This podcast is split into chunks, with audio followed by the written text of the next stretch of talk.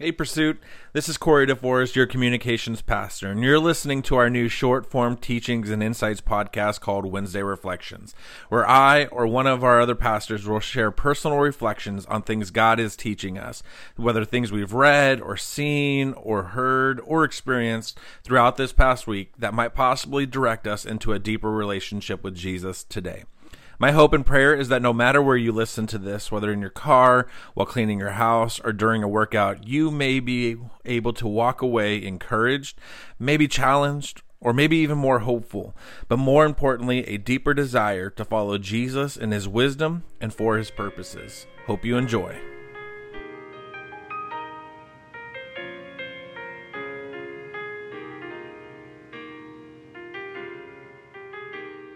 Happy Wednesday, friends. Uh, well, if you're listening to this, whenever you're listening to this, it may be Wednesday, it may not be.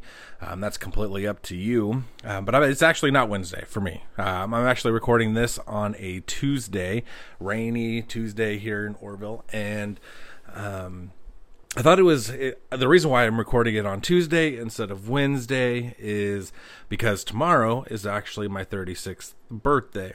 And as I think about like reflections and things that we can talk about and discuss and try to take a moment to remember why I'm doing this, um, I thought it was good. I think birthdays and New Year's are always a good time to reflect reflect on the year that we just had, but then also looking forward to the year that is coming. And that's really where my heart has been over the last few weeks when I think about um, what God is stirring here and there, and rather than just momentary moments when God has just kind of been louder at other times than not.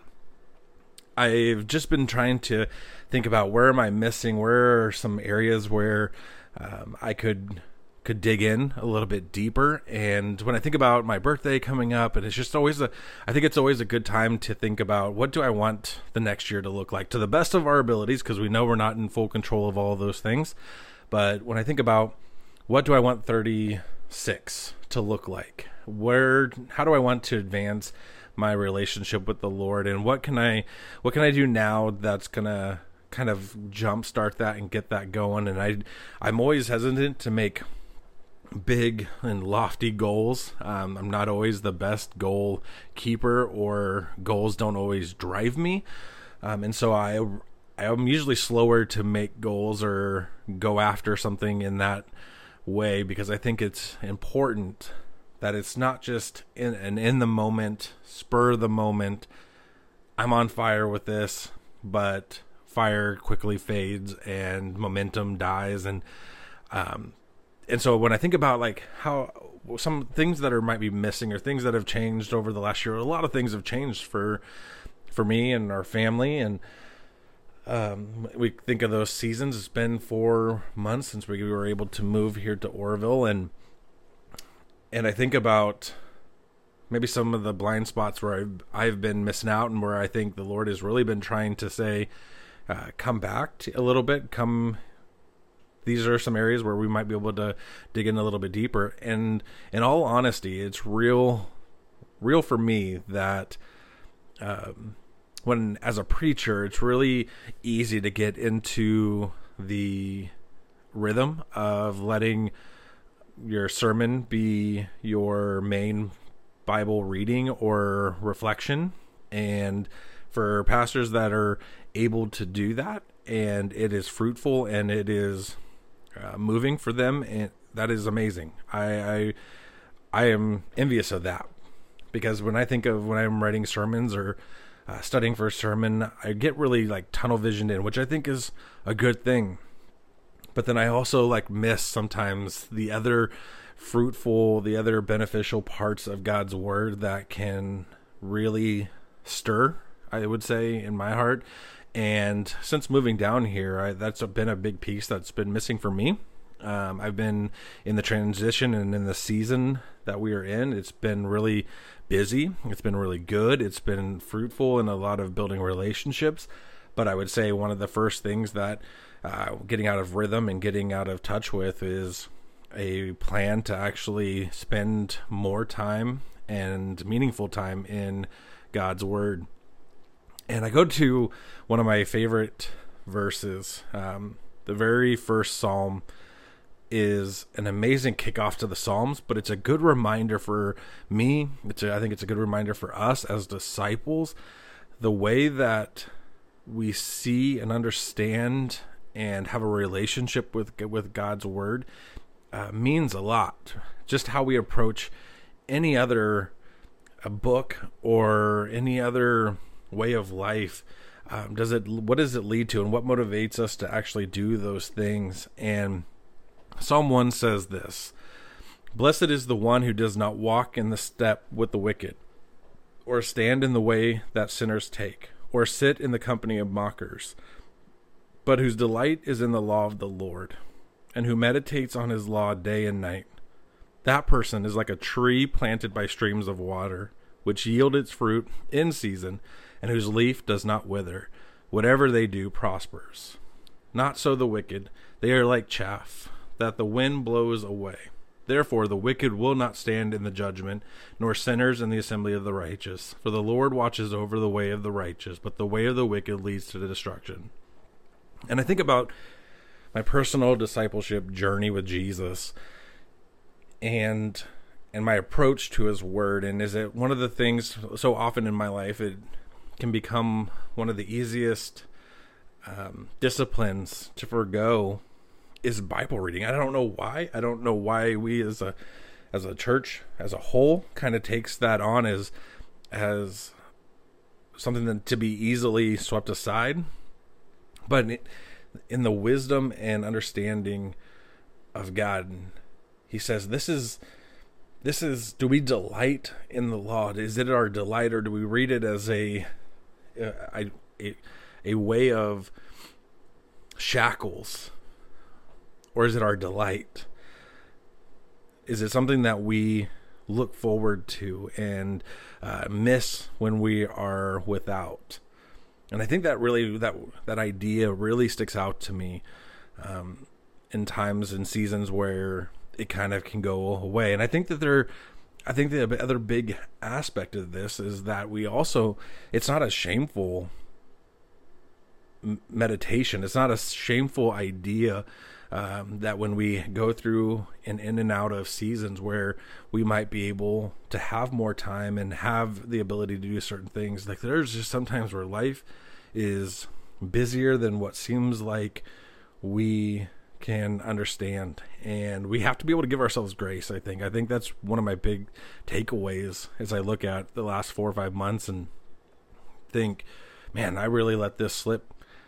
So much was happening and so many things were changing and i think um, i think it's okay for us to to know that th- those things happen whether it's i remember when claire was first born and it was just crazy life for so many months after she was born.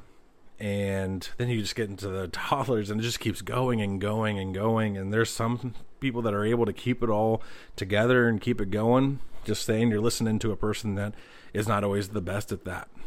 But i think about god's desire for is for us to understand his word through delight and that it can be on our so it can be on our hearts day in and, and night so that when the hard seasons come and we're not able to stay as maybe in touch with the word and, and not able to read as much as we would like or hope to that when we have the, we are a tree planted by streams of water which yield its fruit in season and leaves do not wither.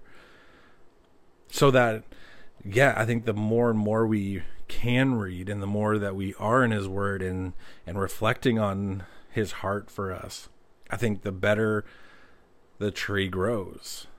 But then also in seasons and hard seasons and t- times where it just seems unbearable it it's it's still there.